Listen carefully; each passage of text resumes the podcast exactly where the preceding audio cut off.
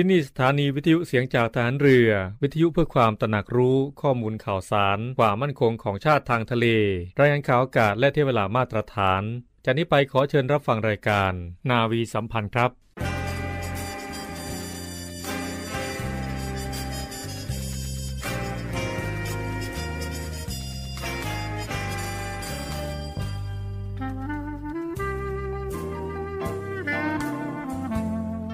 นายทหาร นายตำรวจทุกคน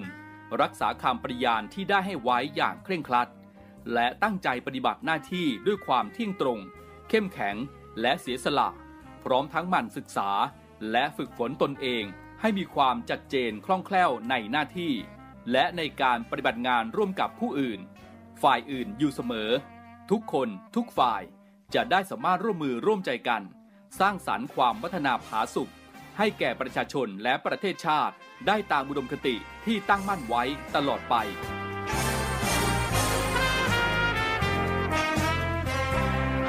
พระราชดำรัสพระบาทสมเด็จพระเจ้าอยู่หัว ในพิธีสวนสนามถวายสัตย์ปฏิญาณของทหาร ตำรวจเนื่องในพระราชพิธีบรมราชาพิเศษ พุทธศักราช 2562 ในวันที่ 18 มกราคม 2563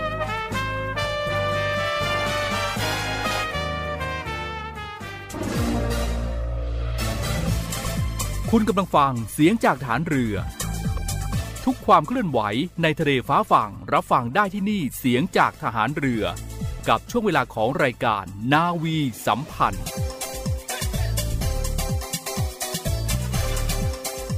สวัสดีครับคุณผู้ฟังทุกท่านครับ กลับมาพบกันอีกครั้งนะครับกับรายการนาวีสัมพันธ์ และเช่นเคยนะครับ ทุกเช้าวันพระฤหัสบดีแบบนี้ เป็นหน้าที่ของเราสองคนนะครับ ผมพันจ่าเอกชำนาญวงกระต่าย ผมพันเจาเอกสุภชัยเหลือเสียบชาติครับ วันนี้ครับ 13 เมษายน 2566 วันนี้วันปีใหม่ไทยนะครับครับ ซึ่งตามความเชื่อในยุคโบราณเนี่ยนะครับเขาบอกว่าวันนี้เนี่ย เป็นวันสิ้นปีเก่าเพื่อที่จะเตรียมเข้าสู่วันขึ้นปีใหม่ เป็นวันขึ้นปีใหม่ไทย หลาย ๆ คนมักจะเรียกกันปีใหม่ไทย ปีใหม่ไทย 13 เมษายนก็ส่วนใหญ่ทักทายกันสวัสดีปีใหม่ครับอ่าใช่นะครับ ก็อยากจะให้ชุ่มฉ่ำกันนะ ในทุกๆพื้นที่เลยนะครับ ที่ติดตามรับฟังรายการของเราอยู่ ส่วนใครที่กำลังเดินทางอาจจะมีนะ ผมว่าอาจจะมียังมีเพื่อยังมีเป็นการหลีกเลี่ยงการจราจรที่แอใช่อัดครับผมเดินทางกันในวันนี้นะครับ ก่อนเดินทางพลขับเองนะ ก็จะต้องสำคัญการเช็ครถเนาะอืมเช็ครถการเช็คว่าไม่ว่าจะความเป็นพร้อมไหมอืน้ำมันเบรกน้ำมันเครื่อง น้ำมันเครื่อง ไฟส่องสว่าง ไฟเลี้ยวต่างๆ เนี่ยใช่ถือว่าจำเป็นครับและผมที่สำคัญพลขับเนี่ยห้ามดื่มเครื่องดื่มแอลกอฮอล์ต้องเป็นร่างกายต้องด็ดเฟขชชี่นะ อย่าซึ่งซึม ครับ ใช่เขาบอกว่าต้องพักผ่อนอย่างน้อย 7-8 ชั่วโมงก่อนที่จะเดินทางไกลด้วยถูก็กต้แล้องวกันครับเพราะว่า เส้นทางแต่ละเส้นทางเนี่ยทุกปีทุกครั้งในช่วงของเทศกาลนะก็จะมีการจราจรที่แบบอื้อหือไม่อยากพูดถึง ใช่ครับมต้องศึกษาเส้นทางด้วยนะครับ ที่ว่าอืมท่านใดจะไปเส้นไหนเนาะก็ครับศึกษาการจราจรเส้นทางหลีกเลี่ยงอืมนะครับ แล้วก็ก็มีทั้งแผนหนึ่งอืมแผนสองสองแผนสำรองเอาไว้แผนสองอีกแล้วผมเคยมีประสบการณ์นะครับเดินทางเทศกาลแบบนี้แหละครับผม ลืมไม่ได้เลยเนี่ยคืออาหารการกินนะถูกต้องอืมน้ำดื่มเสบียงเนี่ยสำคัญเสมากบียงสำคัญ เพราะว่าเราอาจจะไม่มีโอกาสที่แบบจะได้แวะตามที่พักรถต่างๆ เลยโอ้โหรถแน่นมาก ที่จอดยังลำบากเลยฮะลำบากนะครับ เพราะฉะนั้นต้องเตรียมไว้ในรถด้วยก็แล้วกัน สุภาพสตรีนี่ลำบากมากกว่าสำคัญอย่างสำคัฝ่ายญชายไม่ยากเนาะ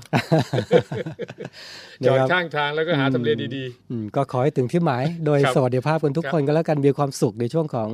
ปีใหม่ไทยก็แล้วกันครับผมสงกรานต์ในปีนี้นะครับ ก็อยู่กับครอบครัวก็สรรสร้างสิ่งดีๆ ให้กับครอบครัวมีเวลาแบบนี้ๆครับนะครับท่านที่ถึงอืมบ้านแล้วนะครับ ส่วนใหญ่ก็จะมีการปัดกวาด ทำความสะอาดบ้านนะครับอืมเพื่อที่จะชำระล้างสิ่งที่ไม่ดีให้ออกไปจากบ้านครับอืมก็ถือว่าการเป็นต้อนรับปีใหม่ครับ ก็จะมีการเตรียม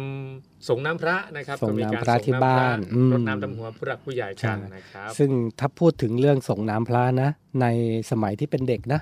ครับคือไม่รู้ว่าทุกปัจจุบันเนี้ยเด็ก ๆ ในยุคปัจจุบันนี้เป็นหรือเปล่านะเพื่อช่วงยามเย็นเนี่ยจะเอาน้ำใส่น้ำหอม ใส่ดอกมะลิครับไปวัดเพื่อไปส่งน้ำพระที่วัดกันแล้วนะครับ แล้วแต่ประเพณีแต่ละพื้นที่ครับที่แตกต่างกัน ในช่วงของเทศกาลวันหยุดสงกรานต์นี้นะครับเป็นห่วงเป็นใยกันจริง ๆ โดยเฉพาะหลายพื้นที่เนี่ยโอ้โหอากาศร้อนมาก ๆ ในช่วงระยะเวลาที่ผ่านมาเนี่ยมีคลิปออกมานำเสนอตามสื่อโซเชียลต่างๆเนี่ยหลากหลายวิธีหลากหลายรูปแบบกันจริง ๆ เพื่อที่จะเป็นการคลายร้อนครับผมพูดถึงเรื่องของสุขภาพเลยครับในสัปดาห์ที่แล้วนะครับเราได้พูดถึงการใช้ยาไปแล้ว สัปดาห์นี้ยังคงอยู่กับคุณหมอท่านเดิมนะครับ ที่จะมาตอบคำถามในเรื่องของการใช้ยาในช่วงของสถานีสุขภาพ วันนี้จะเป็นเรื่องอะไรครับ สัปดาห์ที่แล้วนะครับ เป็นอืมอันตรายของการใช้ยาอืมสัปดาห์นี้จะเป็นเรื่องของให้สังเกตตนเองว่าอาการแพ้ยานั้นเป็นอย่างไรครับอืมน่าสนใจโดยมากนาวๆโทหญิงสิรินัท อักษรศรีกุลท่านเดิมนะครับ ครับอะเดี๋ยวช่วงนี้เราไปเข้าสู่ในช่วงของสถานีสุขภาพนะครับ กับนาวโทหญิง จิรัชยาศรีอรุณครับ ครับผม สถานีสุขภาพ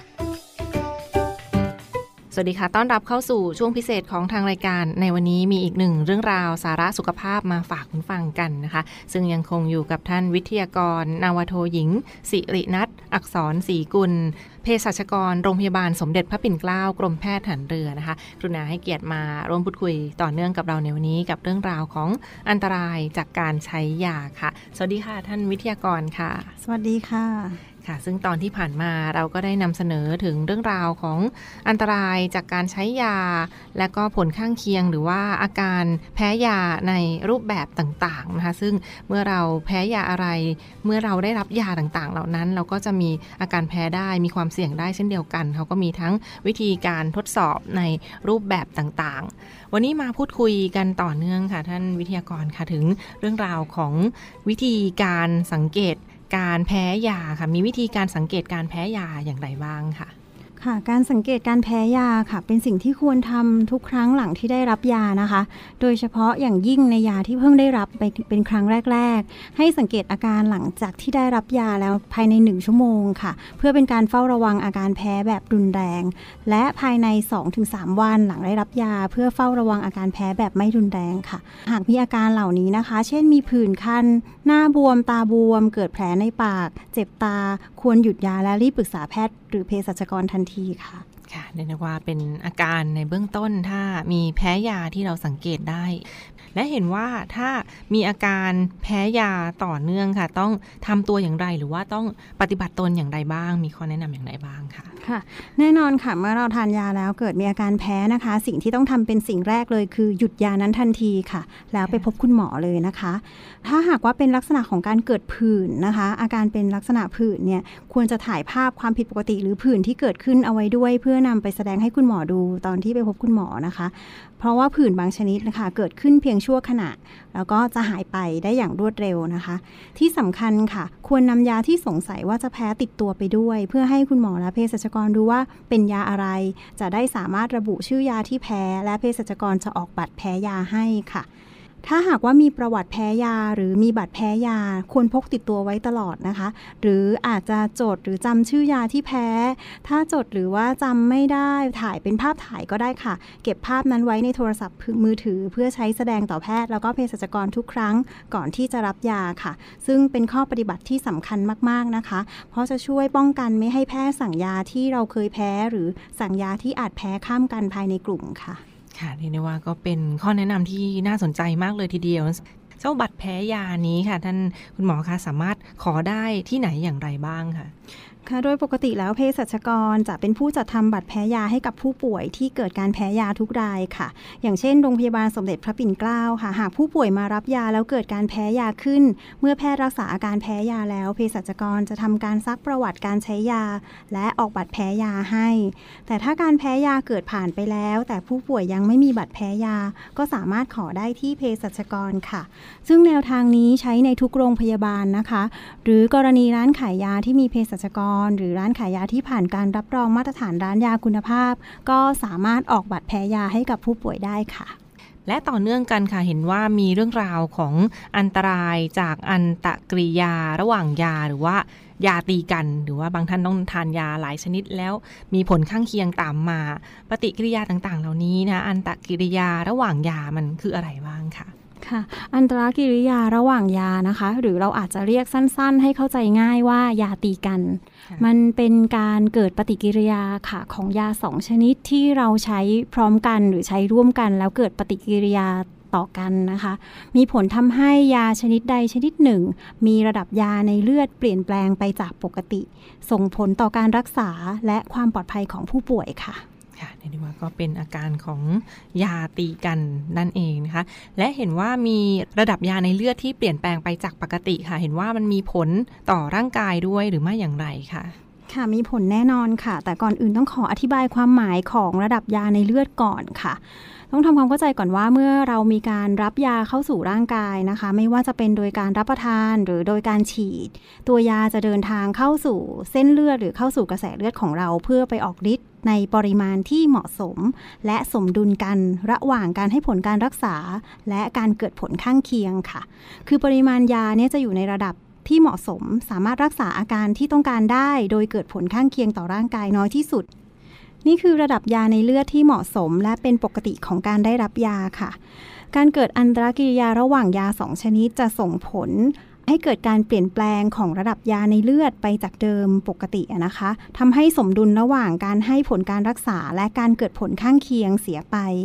การเปลี่ยนแปลงที่ว่านี้เกิดขึ้นได้ 2 กรณีค่ะ กรณีที่ 1 คือยาชนิดที่ 1ทำให้ยาชนิดที่ 2 มีระดับยาในเลือดเพิ่มสูงขึ้นกว่าที่ควรจะเป็น อันนี้ให้ผลคล้ายๆ กับผู้ป่วยได้รับยาชนิดที่ 2 มากเกินไป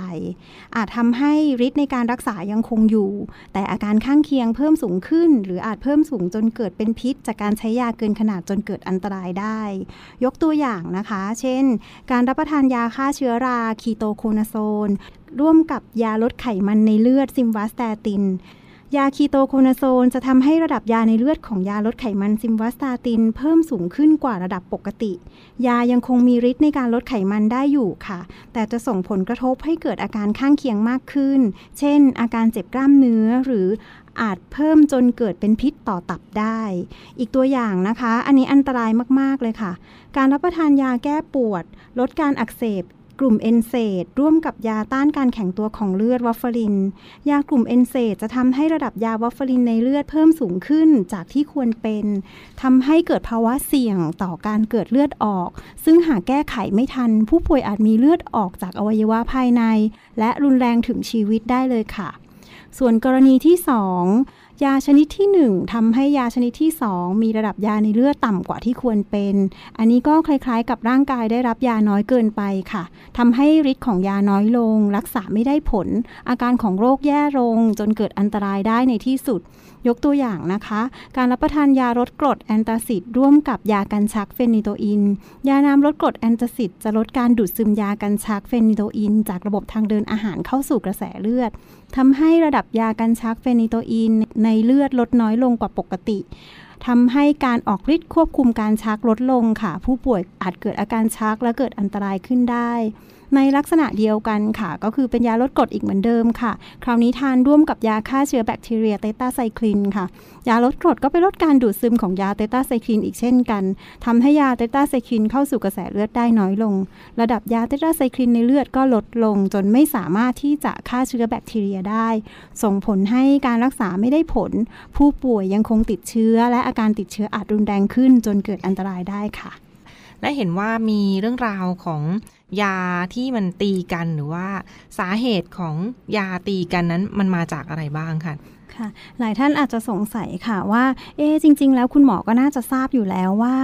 ยาอะไรที่มันมีโอกาสตีกันบ้าง ดังนั้นเนี่ยคุณหมอก็จะไม่สั่งยาที่มีโอกาสตีกันได้อยู่แล้วแน่นอนค่ะ ในความเป็นจริงแล้วนะคะ อย่างผู้ป่วยที่มีโรคประจำตัวเรื้อรัง จะต้องใช้ยาค่อนข้างจะหลายขนาดแล้วก็ไม่ได้รักษากับคุณหมอเพียงท่านเดียว หรือสถานพยาบาลเพียงแห่งเดียว โดยมากก็จะรักษากับหลายคุณหมอหลายโรงพยาบาล ปัญหาที่ตามมาก็คือคุณหมอแต่ละท่านไม่ทราบข้อมูลเลยค่ะ ว่าคนไข้รับประทานยาปัจจุบันนี้มียาที่รับประทานอะไรอยู่บ้างแล้ว จึงอาจมีการสั่งยาที่มีโอกาสตีกันกับยาที่คนไข้ใช้อยู่เป็นปัจจุบันอยู่แล้วก็เป็นได้ค่ะ เหตุการณ์ลักษณะนี้พบมากในผู้ป่วยที่มีโรคประจำตัว เป็นพวกโรคเรื้อรังนะคะ ยกตัวอย่างเช่น โรคหัวใจและหลอดเลือด โรคความดันโลหิตสูง โรคเบาหวาน โรคไขมันสูง โรคติดเชื้อ HIV เพราะโรคเหล่านี้ค่ะ ต้องรับประทานยาต่อเนื่อง รับยาหลายขนาดรับยาหลายสถานพยาบาล และหลายคุณหมอตามที่เรียนแล้ว โดยที่คุณหมอแต่ละที่แต่ละแห่งอาจจะไม่ทราบข้อมูลว่าผู้ป่วยรับประทานยาอะไรอยู่บ้างค่ะ หรืออีกสาเหตุหนึ่งนะคะ ที่พบได้มากก็คือมาจากความรู้เท่าไม่ถึงการของตัวผู้ป่วยเองค่ะ เช่น การที่ผู้ป่วยไปหาซื้อยามารับประทานเองทำให้เกิดยาตีกันกับยาที่รับประทานอยู่นะคะ หรือแม้แต่สมุนไพรที่มีโฆษณาว่าได้จากธรรมชาติ ก็พบรายงานการเกิดอันตรกิริยาระหว่างยากับยาสมุนไพรได้เช่นกันค่ะ ตัวอย่างเช่น แปะกล้วย ตังกุย โกจิ หรือเกากี้ สมุนไพรเหล่านี้มีผลทำให้ระดับยาวอฟฟารินในเลือดสูงขึ้น เกิดอาการเลือดออกและอาจรุนแรงถึงชีวิตได้ค่ะดังนั้นผู้ป่วยที่รับประทานยารักษาโรคเรื้อรังอยู่ ก็ต้องระมัดระวังนะคะ โดยเฉพาะเรื่องการซื้อยา อาหารเสริม หรือสมุนไพรมารับประทานเอง เพราะอาจเกิดปฏิกิริยายาตีกันกับยาที่ทานอยู่ก็ได้ค่ะ และเรียนถามเพิ่มเติมเห็นว่าเราจะมีวิธีในการป้องกัน การเกิดยาตีกันหรือว่าอันตรกิริยาระหว่างยาได้บ้างอย่างหรือไม่อย่างไรคะคุณหมอคะ ค่ะ การเกิดยาตีกันหรืออันตรกิริยาระหว่างยาเนี่ยเป็นเรื่องใกล้ตัวที่เราสามารถหลีกเลี่ยงหรือป้องกันได้นะคะ ง่ายๆค่ะ เพียงแค่ให้ความร่วมมือกับบุคลากรทางการแพทย์ โดยการแจ้งข้อมูลรายการยา หรือผลิตภัณฑ์อาหารเสริมต่างๆ ที่เรารับประทานอยู่เป็นประจำให้แพทย์หรือเภสัชกรทราบก่อนทำการรักษา หรืออาจจะจดเป็นสมุดบันทึกรายการยาที่ใช้อยู่ ทั้งยาที่ใช้อยู่ปัจจุบัน หรือยาที่นานๆใช้ทีแล้วแสดงให้กับแพทย์ที่ตรวจรักษารับทราบ เพื่อป้องกันการสั่งยาที่ตีกันค่ะ ผู้ป่วยบางรายอาจไม่สะดวกที่จะจดชื่อ ก็สามารถถ่ายเป็นภาพถ่ายได้นะคะ ใส่เก็บใส่โทรศัพท์มือถือ แล้วก็แสดงให้แพทย์ทราบก็ได้ค่ะ หรือกรณีรับยาจากโรงพยาบาลบางแห่งนะคะ อย่างเช่นโรงพยาบาลสมเด็จพระปิ่นเกล้าโรงพยาบาลสมเด็จพระนางเจ้าสิริกิติ์เภสัชกรจะมอบบัตรรายการยาให้ผู้ป่วยเก็บไว้เป็นข้อมูลยาที่ได้รับ ซึ่งสามารถใช้บัตรรายการยานี้แสดงเมื่อต้องไปรับการรักษาที่สถานพยาบาลอื่นได้ด้วยค่ะ ในส่วนของการซื้อยารับประทานเองสามารถซื้อได้นะคะ แต่ควรเลือกร้านขายยาที่น่าเชื่อถือ และต้องมีเภสัชกรประจำร้าน หรือเป็นร้านยาที่ได้รับการรับรอง เป็นร้านยาคุณภาพจากกระทรวงสาธารณาสุข และที่สำคัญอย่าลืมแจ้งรายการยาที่ใช้อยู่ปัจจุบันให้เภสัชกรทราบด้วยค่ะ เพื่อเลือกใช้ยาที่เหมาะสม ไม่เกิดยาตีกัน เพื่อความปลอดภัยในการใช้ยาแก่ตัวเรามากที่สุดค่ะ เรียกได้ว่านี่ก็คือเรื่องราวที่มาฝากทุกท่านกันในวันนี้นะกับการใช้ยาทานยาอย่างไรให้เหมาะสมอีกหนึ่งความห่วงใยจากทางรายการในช่วงนี้ค่ะ และเราจะมานำเสนอพูดคุยกันต่อในตอนต่อไปนะคะ วันนี้ต้องขอขอบพระคุณเป็นอย่างสูงค่ะ ท่านวิทยากรนาวโทหญิง สิรินัทอักษรศรีกุลเภสัชกร จากโรงพยาบาลสมเด็จพระปิ่นเกล้ากรมแพทย์ทหารเรือที่มาร่วมพูดคุยกันในวันนี้ และพบกันใหม่ในตอนหน้านะคะ สวัสดีค่ะ สวัสดีค่ะ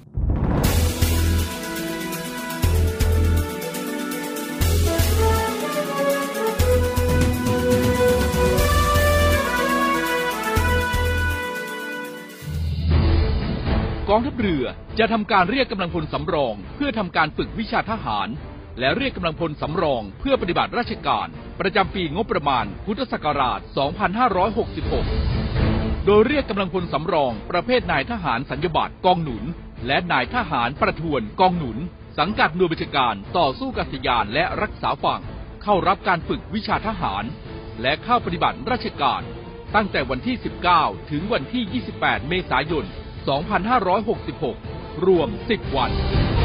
จึงขอให้นายทหารสัญญบัตรกองหนุน และนายทหารประทวนกองหนุนที่ได้รับคำสั่งเรียกพล เดินทางไปรายงานตัวต่อเจ้าหน้าที่ ณสถานที่รับพล อาคารศูนย์การฝึกหน่วยบัญชาการ ต่อสู้กัษยานและรักษาฝั่งอำเภอสัตหีบจังหวัดชนบุรี ในวันพุธที่ 19 เมษายน 2566 เวลา 8 นาฬิกา สอบถามรายละเอียดเพิ่มเติมได้ที่ กองนโยบายและแผน สำนักบริหารกำลังพลกรมกำลังพลทหารเรือ หมายเลขโทรศัพท์ 02475 3079 หรือที่นวโทสุภชัย ใจใส หัวหน้าแผนกเตรียมกำลังพลสำรอง กองนโยบายและแผน สำนักบริหารกำลังพลกรมกำลังพลทหารเรือ หมายเลขโทรศัพท์ 063 191 5151 กลับมาอยู่ด้วยกันต่อนะครับกับรายการนาวีสัมพันธ์เช้าวันนี้นะครับ ช่วงนี้วันหยุดเทศกาลสงกรานต์หลายคนที่หยุดกันในช่วงของวันหยุดยาวแบบนี้ก็มักจะเดินทางไปเที่ยวบ้าง ตามสถานที่ต่าง ก็เชื่อแน่ว่าอืมช่วงเวลานี้เนาะๆครับอาจใช่จะฟังรายการเรากำลังขับรถไปวัดกันอ่าทำบุญกันหรือว่ากำลังขับรถที่จะไปหาผู้หลักผู้ใหญ่กันอืนะมครับก็แล้วแต่ประเพณีในครับแต่ละผมพื้นที่นะครับ ก็เป็นสิ่งดีๆนะที่ช่วงวันแบบนี้เด็กๆที่ไปทำงานต่างพื้นที่เนาะไปทำงานที่กรุงเทพแล้วกลับบ้านกลับคุณพ่อคุณแม่ปู่ย่าตายายอะไรประมาณนี้นะครับ ก็ถือว่าเป็นสิ่งที่ดี ที่สืบทอดกันมา ตั้งแต่อดีตจนถึงปัจจุบันสิ่งดีๆ แบบนี้นะครับ เราเองก็อยากจะให้สืบทอดกันต่อไปครับ เรานะครับก็เป็นอืมคนรุ่นลูกรุ่นหลานครับที่ต้องสืบสานวัฒนธรรมที่ดีงามนี้ต่อไปนะครับอืมนะครับ ส่วนใครที่ไปเที่ยวเนี่ย ดูโปรแกรมการท่องเที่ยวของตัวเองด้วยกันแล้วกัน ว่าจะไปที่ไหนเช็คการจราจรให้ดีด้วยครับผมนะครับเช็คสภาพอากาศของปลายทางด้วยว่าเป็นยังไงครับผมนะครับ โดยเฉพาะในพื้นที่ท่องเที่ยวของกองทัพเรือเองเนี่ยก็มีหลายที่นะที่หลายสัที่ตที่น่าหีบไปอืมไม่ว่าจะเป็นหาดน้ำใส หาดนางรำหรือว่าที่โรงเรียนชุมพลฐานเรือบางสะเรโอ้โห เยอะแยะมากมายครับเลยนะครับ โดยเฉพาะช่วงปิดเทอมที่ผ่านมาเนี่ยโอ้โห นักท่องเที่ยว ส่วนใหญ่จะไปเป็นกลุ่มอืมครอบครัวกัน ครับไปเที่ยวที่ชายหาดที่สัตหีบเยอะมากนะครับครับในผมพื้นที่ของกองทัพเรือ แล้วก็ในส่วนของการเดินทางต่างๆเผื่อว่าใครเดินทางในพื้นที่รับผิดชอบของกองทัพเรือเองนะครับ ทุกพื้นที่ทั่วประเทศนะก็จะมีจุดให้บริการกับพี่น้องประชาชนเป็นจุดๆเป็นช่วงๆในแต่ละพื้นที่ครับผมของกองทัพเรือด้วยก็ไปใช้บริการกันได้ ง่วงก็ไม่ขับก็แล้วกันนะครับ จอดพักรถกันครับผมนะ ส่วนใครที่จะไปท่องเที่ยวตามสถานที่ต่างจังหวัดนะครับ ก็มีสถานที่ท่องเที่ยวในช่วงนี้ เยอะจริง ๆ นะครับ เรามาเริ่มกันที่เลยครับที่นนทบุรีครับอืมกับงาน Water Bomb Bangkok 2023 ครับงานก็จะมีวันนี้กับวันพรุ่งนี้นะครับ กับเทศกาลดนตรี Water Bomb Bangkok 2023 ครับ ที่ Thunderdome Stadium จังหวัดนนทบุรีนะครับ ส่วนที่กรุงเทพเองนะครับ 15-18 เมษายนนี้ก็ไปสนุกสนานกันได้กับปาร์ตี้โฟมใช่ไหม15-18 เมษายนครับผมนะครับที่ถือว่าปีนี้โดยคอนเซปต์ของเขาเนี่ยก็คือว่าปาร์ตี้ที่เปียกที่สุดในโลกใช่จะเป็นยังไง ต้องไปดูนะครับ ก็บอกว่าใครไม่ไม่มีเคยเห็นใครอืมใครไม่เคยเห็นไปดูไม่มีด้ทางรอดจะต้องเปียกกันทุกคนนะครับครับผมกับปีนี้ที่กรุงเทพมหานครเองนะครับ อะส่วนที่พัทยาเองนะครับ ส่วนใหญ่เขาจะเรียกวันไหลเนาะใช่วันไหลแต่ที่พัทยาดู19ดูเมอินษาเตอร์หน่อยอืมอินเตอร์หน่อยก็ Wet Body Party นะอืครับมต้องเปียกอ่าซึ่งงานก็เริ่มตั้งแต่วันนี้ครับ ถึงวันที่อืม16 แล้วก็วันที่ 19 เมษายนนะครับ ก็มีการจัดงานที่ยิ่งใหญ่นะครับก็มีเทศกาลดนตรีนะครับขบวนพาเหรดมากมายอ่าจากพัทยา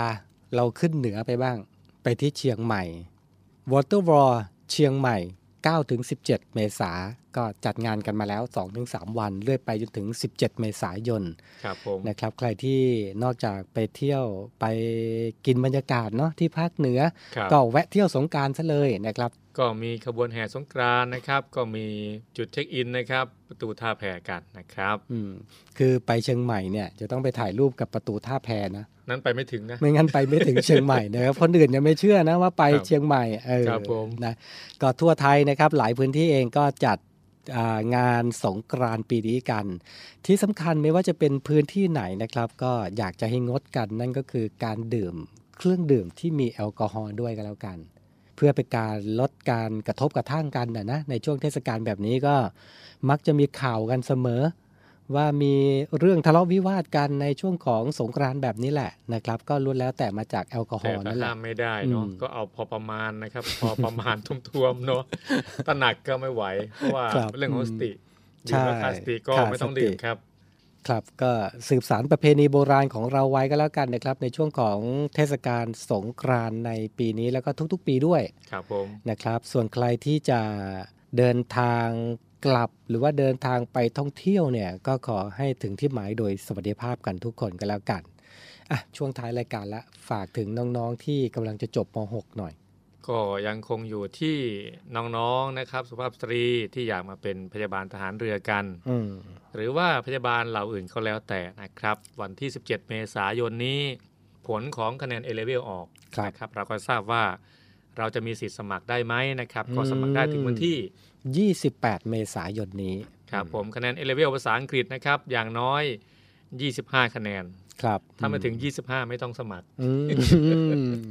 เป็นเกณฑ์นะครับ เป็นเกณฑ์ทุกเหล่าทัพเลยนะครับ ถือว่าจะมีโอกาสในการตัดสินใจนะ อีกหนึ่งใช่สัปดาห์เนี่ย ถึงสิ้นเดือนนี้เท่านั้นที่จะรับสมัคร ส่วนใครที่สนใจก็ เข้าไปใน Google ก็ได้เนาะพิมพ์ค้นหาคำว่าวิทยาลัยพยาบาลกองทัพเรือครับผมนะครับไปดูรายละเอียดต่างๆ วิชาในการสอบเกณฑ์ในการสอบสอบวันไหนอะไรยังไงครับผมดูรายละเอียดเพิ่มเติมในนั้นทุได้กเลยวันนี้ก็โลกโซเชียลเนาะครับใช้ให้เกิดประโยชน์ครัก็บได้ประโยชน์นะครับอืมนะครับอะก็พอหอมปากหอมคอกันในการพูดคุยกันในวันนี้นะครับกับช่วงของรายการนาวีสัมพันธ์ วันสงกรานต์ไทยในปีนี้ด้วย วันนี้อืมก็อาจจะมีแฟนแฟนรายการหลายท่านสงสัยว่า เอ๊ะแล้วอืมดีเจสองท่านนี่กลับบ้านกันไหมถึงแม้ว่าจะเทศกาลหรือวันหยุดอะไรเนี่ย เราก็มาอยู่ด้วยกันทุกวันนะครับครับผมอืมถึงจะนะเป็นวันหยุดเนาะแต่ว่าดีเจยังคงทำหน้าที่กันอยู่นะครับ ครับอะก็ส่งท้ายกันให้ คุณผู้ฟังทุกพื้นที่ก็แล้วกันนะครับ ใครที่เดินทางก็ถึงที่หมายโดยสวัสดิภาพ ใครถึงที่หมายแล้วก็รักษาประเพณีงามๆของไทยไว้ให้คงสืบต่อไปให้ลูกให้หลานของเราก็แล้วกันนะครับครับผมแล้วกลับมาพบกันใหม่กับรายการนาวีสัมพันธ์ในเช้าวันพรุ่งนี้นะครับ7นาฬิกา30นาทีถึง8นาฬิกาสำหรับวันนี้เราสองคนต้องลาคุณผู้ฟังไปด้วยเวลาเพียงเท่านี้ครับ สวัสดีครับ โชคดีปีใหม่ทุกท่าน สวัสดีครับ